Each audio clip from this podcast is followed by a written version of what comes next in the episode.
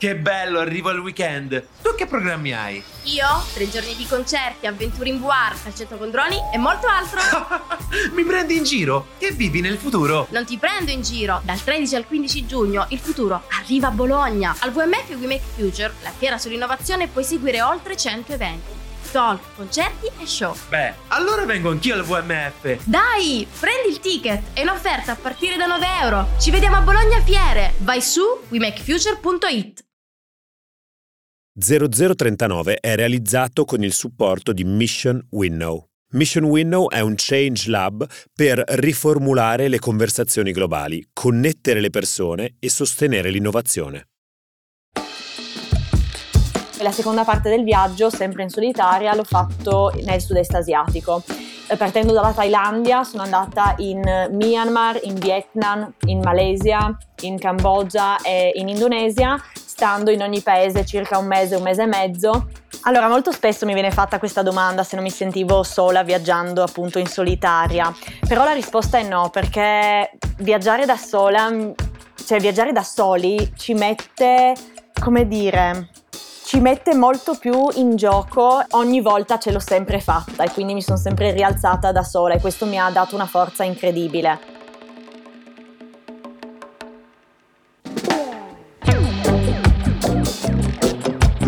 C'è una cosa che accomuna tutti gli expat che chiamano in Italia, il prefisso 0039. Io sono Clara Morelli e questo è il podcast di Will che racconta le storie di chi ha deciso di andarsene dall'Italia e di chi ha deciso di tornare.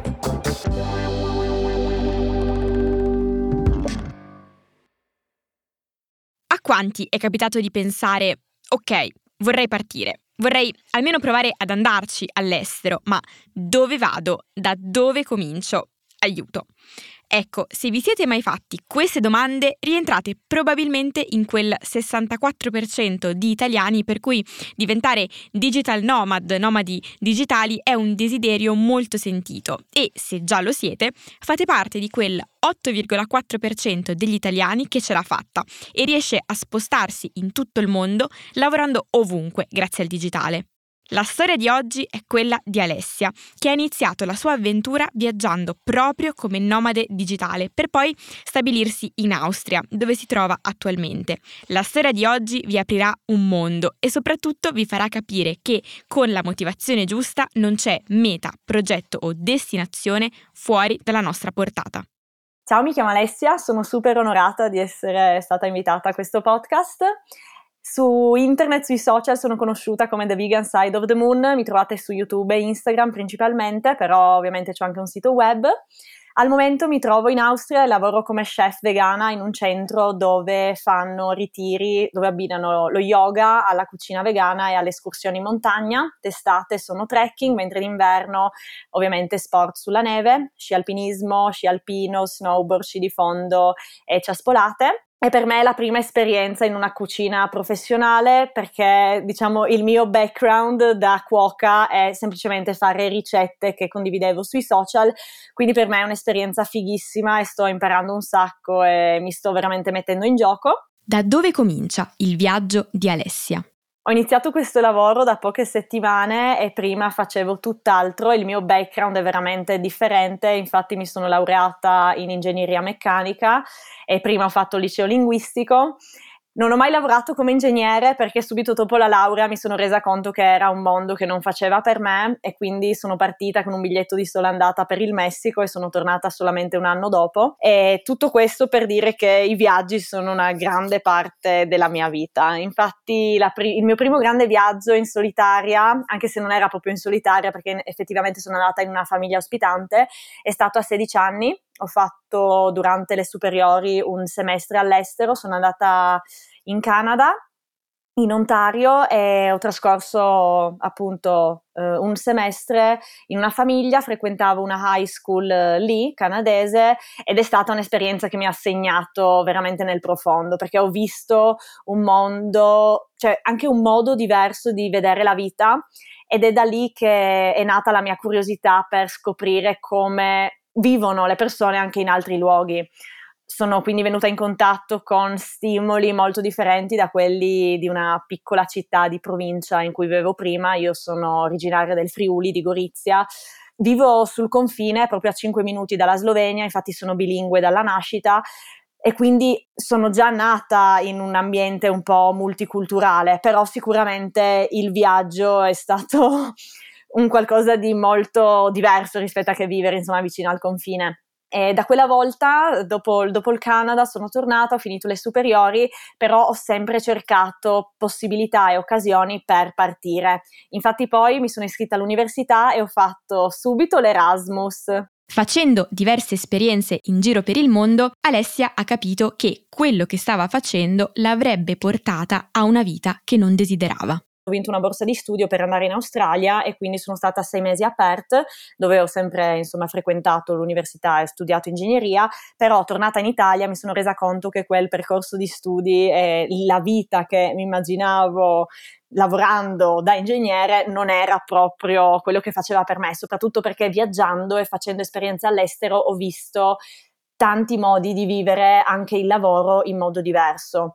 e quindi ho visto nuove opportunità, ho visto persone fare lavori veramente strani, cioè che ai miei occhi erano strani, ho visto persone lavorare viaggiando e quindi tutto questo mi ha invogliato a provare qualcosa di nuovo anche a me. Alessia è la dimostrazione che con la motivazione giusta il mondo è accessibile a tutti, anche a chi ha risorse economiche limitate. Nel frattempo, mentre ero all'università nel 2016, sono diventata vegana e mi sono appassionata alla cucina e in quel periodo volevo fare un corso di cucina vegana crudista a Bali, solo che per le mie tasche da studentessa ovviamente non era abbordabile e quindi ho voluto cercare delle soluzioni un po' più low cost. Durante il mio viaggio in Australia sono anche andata a Bali e lì ho visto veramente un sacco di persone vivere lavorando online e guadagnando anche un sacco di soldi. Ho visto ragazzini di 18 anni che non avevano finito nemmeno le superiori, che avevano un sito di Bitcoin grazie al quale guadagnavano tipo 5.000 dollari al mese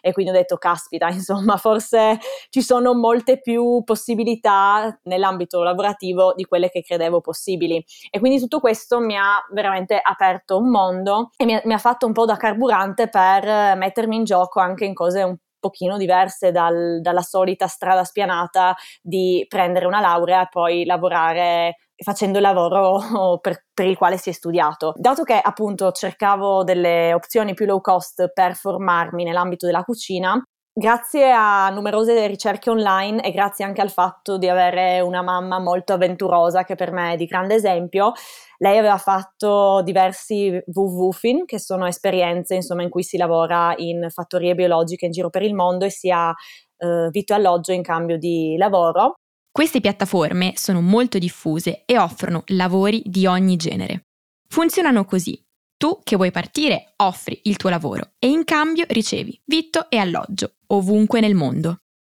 Oltre a questa piattaforma ce n'è un'altra molto simile che probabilmente qualcuno di voi sicuramente conosce e si tratta di Workaway e proprio su questa piattaforma ho trovato quello che cercavo. Ho trovato una signora che aveva un piccolo business in cui praticamente creava e produceva alimenti vegani, crudisti e fermentati e poi li vendeva al mercato locale in Messico questo. Il Messico non è mai stato sulla mia bucket list eh, come meta top per il prossimo viaggio, però questa esperienza mi chiamava in maniera molto forte, quindi ho seguito l'istinto, ho preso un volo di sola andata e ho deciso di viaggiare e di un po' seguire anche il flusso, perché dopo il Messico sono stata lì un mese e mezzo, ho imparato tantissimo da questa signora, anzi forse anche di più di un mese e mezzo, e però poi da questa esperienza ho conosciuto delle persone, degli amici che mi hanno consigliato di andare in Guatemala, poi sono andata in Costa Rica, sono andata negli Stati Uniti, questo viaggio Alessia lo ha fatto da sola, ma cosa l'ha spinta a partire? Questo anno sabbatico è stato dopo la mia laurea ed è stato un po' un anno in cui volevo capire che cosa volevo fare davvero ehm, vedere tutte queste cose, anche vedere nuove culture, perché poi il primo anno l'ho fatto nei paesi che ho appena citato, quindi Messico, Guatemala, Costa Rica e Stati Uniti, però poi la seconda parte del viaggio, sempre in solitaria, l'ho fatto nel sud-est asiatico. D- partendo dalla Thailandia, sono andata in Myanmar, in Vietnam, in Malesia, in Cambogia e in Indonesia, stando in ogni paese circa un mese, un mese e mezzo, il che mi ha permesso comunque di viaggiare lentamente e quindi di conoscere un po' più a fondo la cultura, quindi non era tipo un, un, viaggio turistico in cui vedevo, non so, le attrazioni principali, check e poi me ne andavo. E soprattutto in quel periodo e in generale per come sono fatta mi piace viaggiare più lentamente e veramente entrare, vivere un po' come le persone del posto, quindi crearmi una routine in un luogo e veramente conoscerlo a fondo. E la stessa cosa poi eh, l'ho fatta adesso nell'ultimo anno perché nel 2022 dove ho viaggiato davvero parecchio, però faccio un passo indietro per raccontare che cosa ho fatto alla fine di questo viaggio in solitaria. Diciamo che alla fine di questo viaggio in solitaria i miei social sono un po' cresciuti perché grazie a YouTube e Instagram ho iniziato ad avere le prime collaborazioni e le prime opportunità lavorative e quindi mi sono buttata su quello e l'anno era il diciamo 2020 e poi c'è stata ovviamente tutta quella situazione mondiale che ben sappiamo e quindi non ho potuto più viaggiare, sono rimasta a casa continuando a lavorare online. La pandemia però non ha fermato il desiderio di Alessia di continuare a viaggiare. Dopo la pandemia ho deciso di continuare a formarmi perché sono una persona che ha sempre voglia di imparare nuove cose, però questa volta mi sono allontanata un po' dall'ambito dell'ingegneria e ho deciso di formarmi su una cosa che era veramente cioè che è veramente di mio interesse in questo momento, la sostenibilità. Eh, si trattava di un master, tra l'altro ovviamente c'erano dei viaggi di mezzo e quindi questo mi allettava ancora di più, infatti ogni semestre sarebbe stato in un paese diverso, il primo in Italia, a Padova, infatti mi sono trasferita nel, lo scorso anno, nel 2021 a settembre a Padova, poi il secondo semestre sarebbe stato in Ecuador, il terzo in Sudafrica e il quarto diciamo a piacere tra una delle università partner, solo che purtroppo non era un buon fit per me, ovvero sì, insomma non mi sono trovata molto bene, quindi ho deciso di lasciare questo master però a quel punto mi trovavo in Messico con il mio ragazzo e quindi abbiamo deciso di restare nel Centro America e viaggiare il che mi ha permesso di conoscere meglio il Messico perché ci abbiamo passato diversi mesi, quasi cinque, e poi abbiamo passato un mese e mezzo in Costa Rica. Ovviamente in questi mesi come mi sono supportata finanziariamente? Ah, perché ovviamente è una domanda che può sorgere spontanea. Innanzitutto lavorando online, perché non ho mai smesso di lavorare attraverso i social, creando contenuti, lavorando con aziende, ma anche ovviamente con un po' di soldi, soldini messi da parte, perché negli anni comunque durante la stagione invernale ho sempre lavorato come maestra di sci. Nel 2022 ho passato da gennaio fino, sono tornata in Italia a metà luglio quindi sono poi ovviamente ho passato un po' di tempo con la mia famiglia e i miei amici e adesso invece da, da inizio dicembre sono in Austria e lavorerò qui fino a fine aprile come chef appunto. E sì sinceramente il futuro non lo vedo al momento in Italia. Quanta solitudine si prova a viaggiare da soli? Allora, molto spesso mi viene fatta questa domanda se non mi sentivo sola viaggiando appunto in solitaria, però la risposta è no, perché viaggiare da sola, cioè viaggiare da soli ci mette, come dire,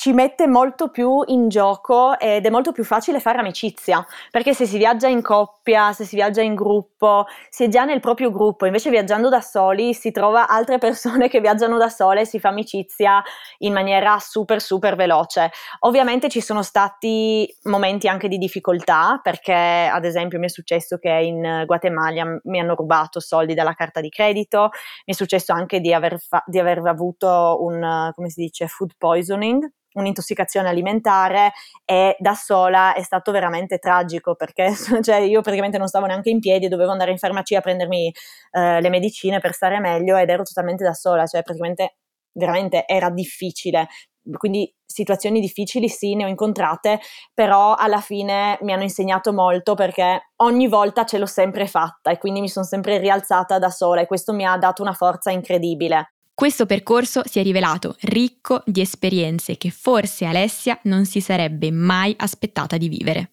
Inoltre in Messico, quindi molto all'inizio del mio viaggio, ho avuto un'esperienza che credo abbia segnato molto tutto il mio percorso di vita.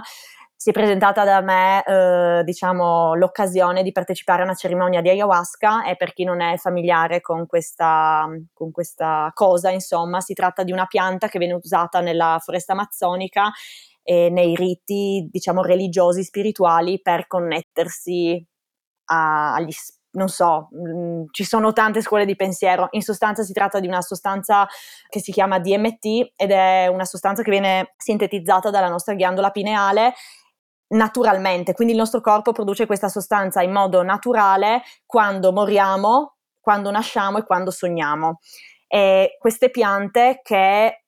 c'è un miscuglio di una liana abbinata ad un'altra corteccia che fa, eh, riescono a far produrre al, al nostro cervello questa, questa, sostanza e di conseguenza si hanno delle, delle esperienze diciamo allucinogene tra virgolette molto intense. Lì per me è stato, è stato una porta. Io ho fatto questa è stata la mia unica esperienza con questa pianta però mh, mm, mi sono iniziata a interessare molto al potenziale di queste piante. Perché io in passato ho sofferto di depressione e ho sofferto di anoressia e le due cose erano molto co- collegate. E quindi un po' tutti i miei viaggi di ricerca erano anche non era un scappare da me stessa ma era un cercare, capire che cosa mi fa stare bene. E grazie a questa esperienza mi sono mh, informata molto sia sulla psilocibina, su altre sostanze come la mescalina, ho avuto diverse esperienze anche in Messico nel mio ultimo viaggio e tutto questo mi ha segnato molto e in America, ad esempio negli Stati Uniti, in diversi stati come la California, come il Colorado hanno reso legale a uso terapeutico l'utilizzo di queste sostanze. Una delle mie migliori amiche è una terapeuta che utilizza appunto la psilocibina e altre sostanze proprio in ambito psicoterapeutico. E quindi sì, mm, diciamo che ci sono tantissime cose da raccontare mh, mm, dei miei viaggi, però questa secondo me è anche importante, va raccontata. Sfatiamo un mito. Anche le persone avventurose come Alessia non sono immuni alla nostalgia di casa. Mi manca più che altro la comunità, i miei amici, la mia famiglia. E infatti molto spesso quando torno a casa penso, cavolo, prima o poi io voglio tornare qui perché ho comunque delle radici eh, nel luogo dove sono nata, ho degli amici da una vita, ho delle persone a cui voglio estremamente bene e vorrei che facessero parte del mio futuro. Quindi è una costante battaglia anche quando penso a dove, dove vivrò, dove mi stabilirò ne, negli anni futuri è un po' una battaglia ed è difficile capire perché da una parte c'è eh, la, il desiderio e la curiosità di fare nuove, nuove, esperienze, vedere nuovi mondi, ma nel mio cuore so che prima o poi comunque tornerò da dove sono venuta, insomma, più che altro per eh, le amicizie. Per me le persone sono la cosa più importante. Davanti al coraggio di Alessia ci sembra che la sua avventura non sia una cosa che fa per tutti. E invece con una conoscenza insomma base dell'inglese. Io per fortuna avendo fatto delle esperienze all'estero il mio inglese era abbastanza buono e quindi non ho avuto problemi. In ogni caso in certi posti, in Asia ad esempio, neanche tutti parlano l'inglese, quindi anche se non lo si sa molto bene non è un problema, ma si comunica in altri modi. Oltre all'incertezza che arriva con la decisione di partire, c'è anche una dose non indifferente di burocrazia da affrontare. Ma, come ci dice anche Alessia, non dobbiamo lasciarci fermare. La parte burocratica non l'ho mai vista come un ostacolo perché grazie al cielo siamo nel 2022 e grazie a Google possiamo trovare tutte le informazioni di cui abbiamo bisogno. Un sito che secondo me è un pilastro è Viaggiare Sicuri perché lì si trova tutto riguardo al visto, riguardo alla sicurezza di un paese. Poi per cercare voli, cercare insomma l'accommodation, ci sono un sacco di siti, un sacco di piattaforme che fanno vedere insomma anche l'opzione più economica. E quindi sì, quello che consiglio è di fare sempre un'assicurazione sanitaria perché la si fa con la speranza di non usarla, ma secondo me è sempre meglio farla ovviamente. Però per quanto riguarda i visti si trovano tutte le informazioni online e secondo me non è affatto un problema cercarle, insomma, mettersi all'opera. La cosa che consiglio di più è partire, anche da soli, Tanti mi chiedono come hai avuto il coraggio di partire, ma secondo me è il regalo più grande che si può fare a se stessi perché è una cosa, cioè come il viaggio non insegna nient'altro, secondo me un, cioè, c'è una crescita esponenziale, anche proprio come crescita personale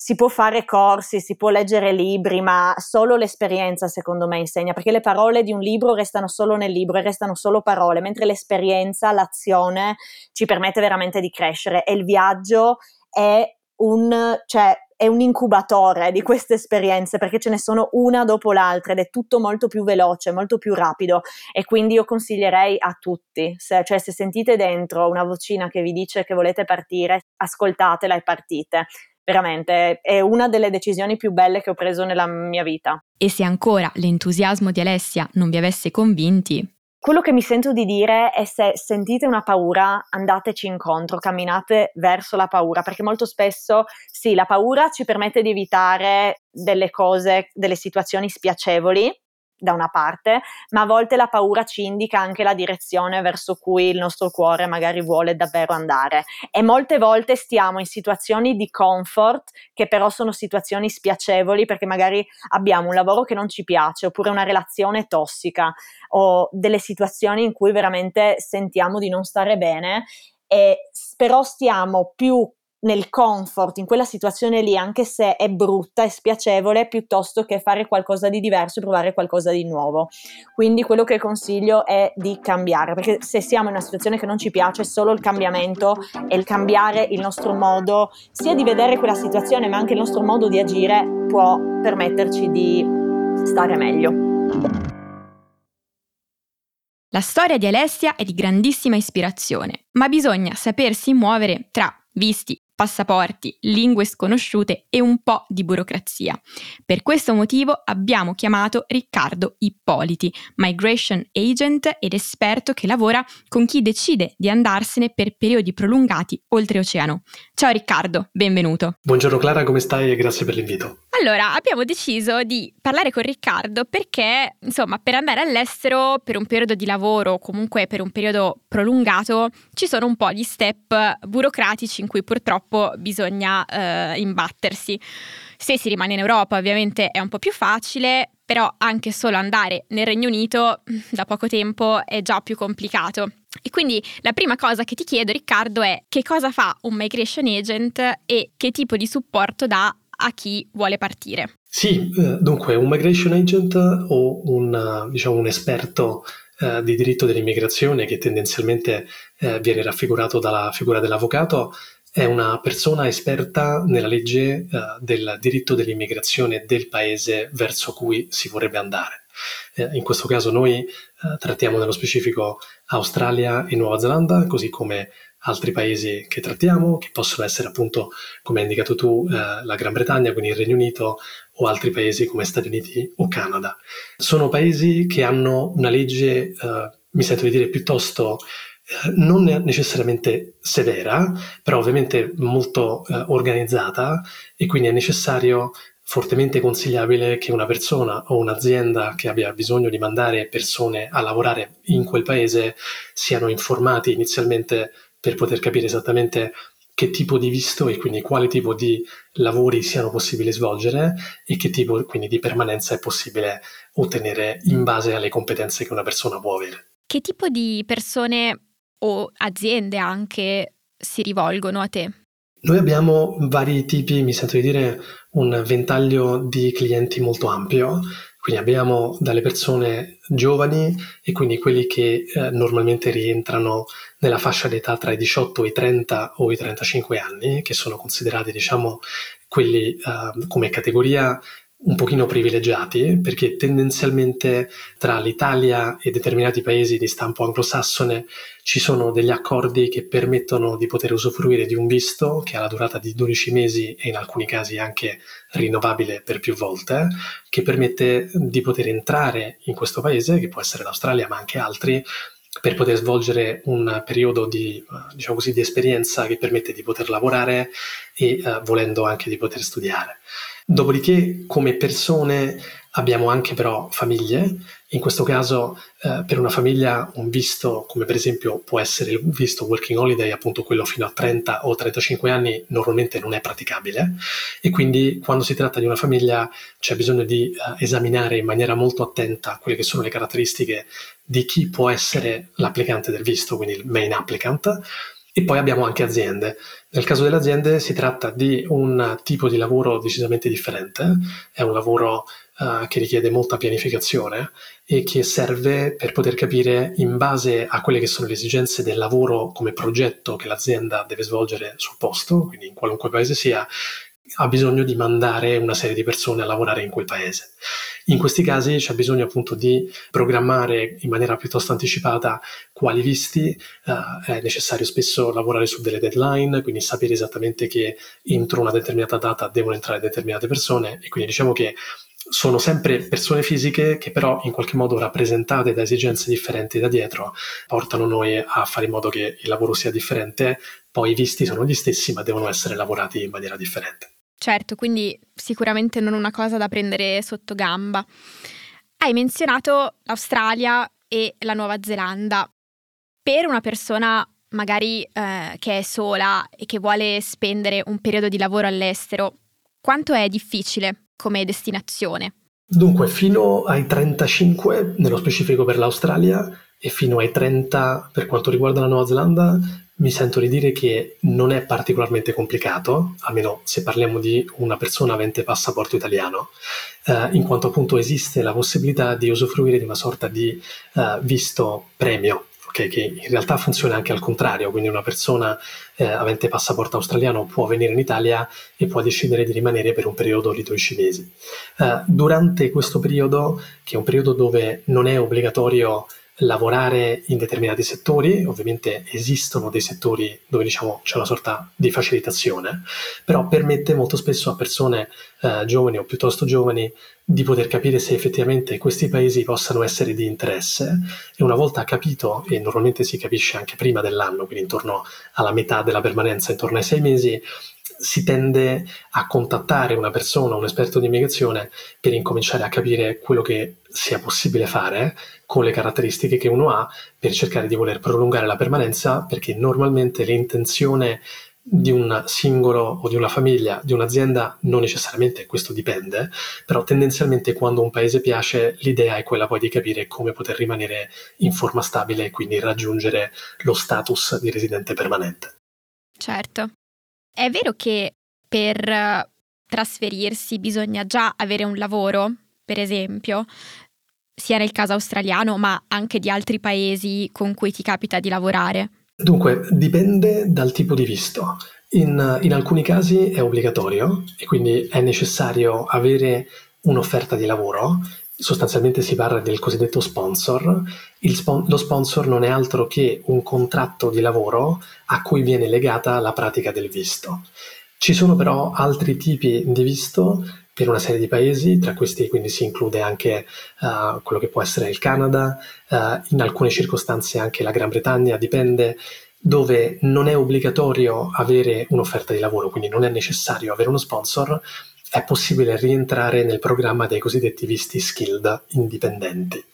In questo caso si tratta di un programma di visto dove il candidato deve soddisfare una serie di requisiti e uh, ovviamente sono uh, dei requisiti aggiuntivi, cioè diciamo ovviamente si tratta di leggi uh, più severe dove se vengono soddisfatti determinati requisiti è possibile ricevere un invito per applicare per un visto che può portare in alcuni casi direttamente alla residenza permanente e non è obbligatorio avere un'offerta di lavoro. Il motivo in questi casi per cui non sia necessario avere un'offerta di lavoro sta nel fatto che questi paesi, e questa è un po' la razio dell'immigrazione come legge in generale, pubblicano ogni anno una lista di professioni e di mestieri che sono considerati necessari perché c'è una carenza per determinate figure la carenza è tale dove anche senza un datore di lavoro si presume che il visa applicant, che poi diventa il detentore del visto, sia in grado di poter trovare lavoro in maniera autonoma senza dover entrare con uno sponsor. Questo è molto interessante e molto utile per chi ci ascolta, ma tu parlavi di altri requisiti, magari per professioni che non sono così richieste. Oltre a questi requisiti, secondo la tua esperienza, quali sono eh, gli ostacoli principali? Sì, dunque, innanzitutto, almeno io dal mio lato, quello che consiglio di fare, ed è quello che uh, faccio con le persone che seguiamo come clienti, uh, bisogna partire un pochino uh, dal risultato, cioè appunto dalla lista, dalle liste che vengono pubblicate da parte dei singoli stati o comunque da parte anche delle province, se parliamo del Canada, insomma, quindi a partire da quelle che sono le figure richieste. Partendo da quelle che sono le figure richieste, ci sono poi determinati requisiti che devono essere soddisfatti, soprattutto parlando del programma dei visti autonomi, dove può essere in alcuni casi obbligatorio avere già una precedente formazione in un determinato settore, più alcuni anni di esperienza lavorativa.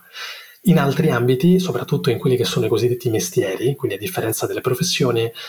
un certo numero di anni di esperienza lavorativa possono sostituire l'eventuale mancanza di un titolo di studio e permettere comunque di essere eleggibili per determinati visti in quota mestieri. Uh, per mestieri si intende uh, appunto lavori che spesso in Italia mi sento di dire che in un certo senso sono o precari o comunque non particolarmente retribuiti, diciamo come si vorrebbe, dove in determinati paesi, come appunto i paesi di stampo anglosassone, invece c'è una certa carenza e essendoci una certa carenza c'è una certa necessità e di conseguenza anche quello che è la paga oraria o il salario annuo tendono a essere decisamente elevati e quindi di grande interesse per chi vuole emigrare e come mestiere tende ad avere un certo spazio.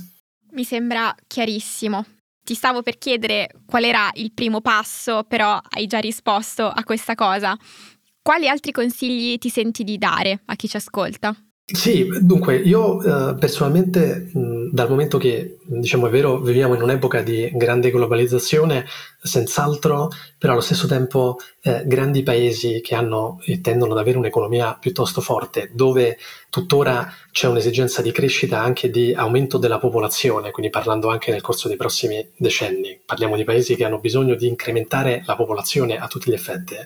sono dei paesi che offrono molto, però allo stesso tempo eh, hanno delle leggi eh, molto precise. Quindi quello che io consiglio a una persona o effettivamente anche a un'azienda che ha bisogno di mandare personale in determinati paesi di questo tipo è quello innanzitutto di informarsi. Poi, eh, una volta capito anche dove si vuole andare, mi sento di dire, non lo dico perché eh, sto parlando in questo momento io come, diciamo, come persona in qualche modo titolata, però contattare una persona che abbia eh, determinate conoscenze di, del paese in questione è importante. Parlando dei singoli o soprattutto delle famiglie, è importante anche, che è una scelta non da poco, valutare una serie di aspetti che possono essere, mh, non ultimo, questioni che vanno un pochino al di là della questione delle opportunità di lavoro, che possono essere però uh, l'educazione per i figli, quindi il modo in cui viene effettuato, diciamo così, come funziona il sistema scolastico e anche, che è una cosa, diciamo, non da poco, uh, l'aspetto del clima. Uh, in determinati paesi di questo tipo può esserci una forte richiesta o comunque una maggiore semplificazione per quanto riguarda l'attrazione di migranti qualificati.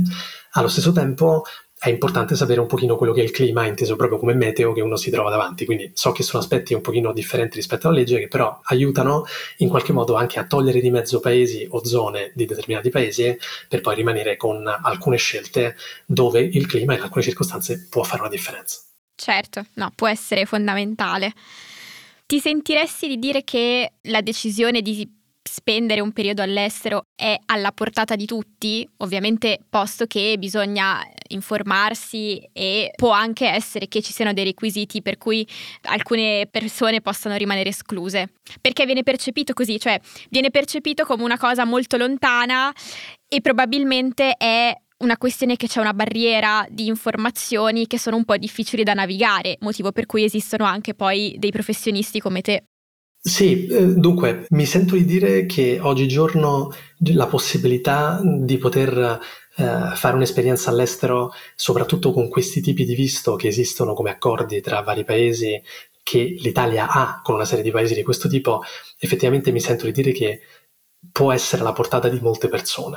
Assolutamente sì, soprattutto quando si rientra nella fascia di età fino ai 30 o ai 35 anni, perché questo discorso dei 30 o 35 cambia a seconda degli accordi che ci sono tra i paesi. Nello specifico in Australia eh, solamente alcuni mesi fa è stato appunto eh, ratificato un accordo che ha innalzato l'età fino a 35. In altri paesi come il Canada già lo era, per la Nuova Zelanda per esempio è appunto l'età di 30 anni. Ora, come esperienza iniziale eh, mi sento di dire che in qualche modo le distanze si sono accorciate e quindi se in precedenza negli ultimi anni, vent'anni o alcuni anni fa eh, si tendeva ad andare in paesi più vicini, quindi fare un'esperienza all'interno dell'Europa o comunque andare nel Regno Unito, oggi come oggi andare in paesi più lontani, quindi possono essere gli Stati Uniti, l'Australia, il Canada, la Nuova Zelanda, non è un qualcosa che spaventa o comunque non deve spaventare. Le fasi successive effettivamente sì, sono decisamente più complesse. C'è anche da dire che uh, quando si ha la possibilità,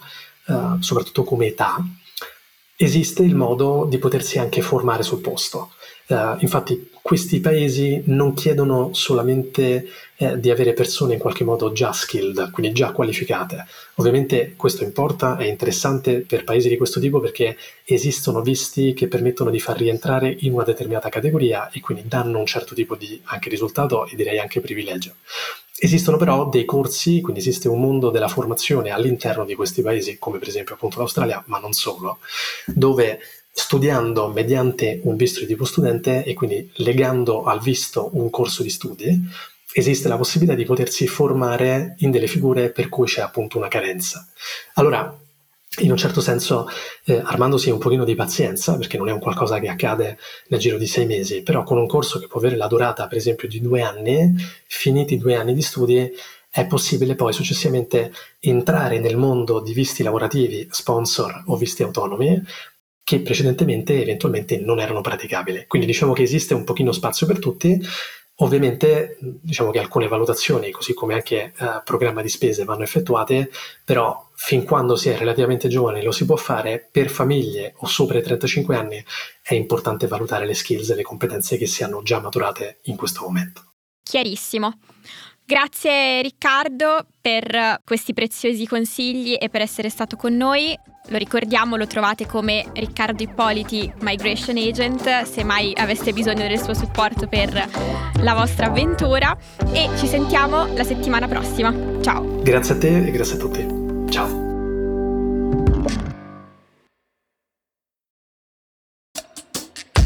«0039» è una serie podcast prodotta da Will Media, scritta da Clara Morelli, cura editoriale Riccardo Bassetto, regia e sound design Lorenzo Marsiglia.